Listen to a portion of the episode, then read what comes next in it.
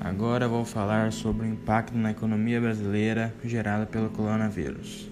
As interrupções na atividade econômica e as incertezas sobre o futuro também provocaram abalos no mercado brasileiro. O dólar superou pela primeira vez na história o valor de R$ 5,90.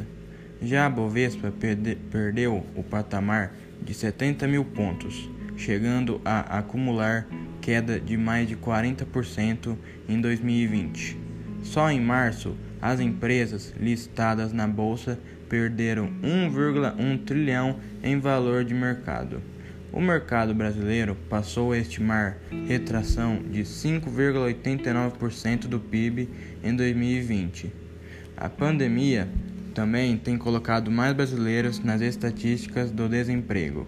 A economia brasileira fechou 1,1 milhão de vagas de trabalho com carteira assinada entre os meses de março e abril, segundo dados do Ministério da Economia.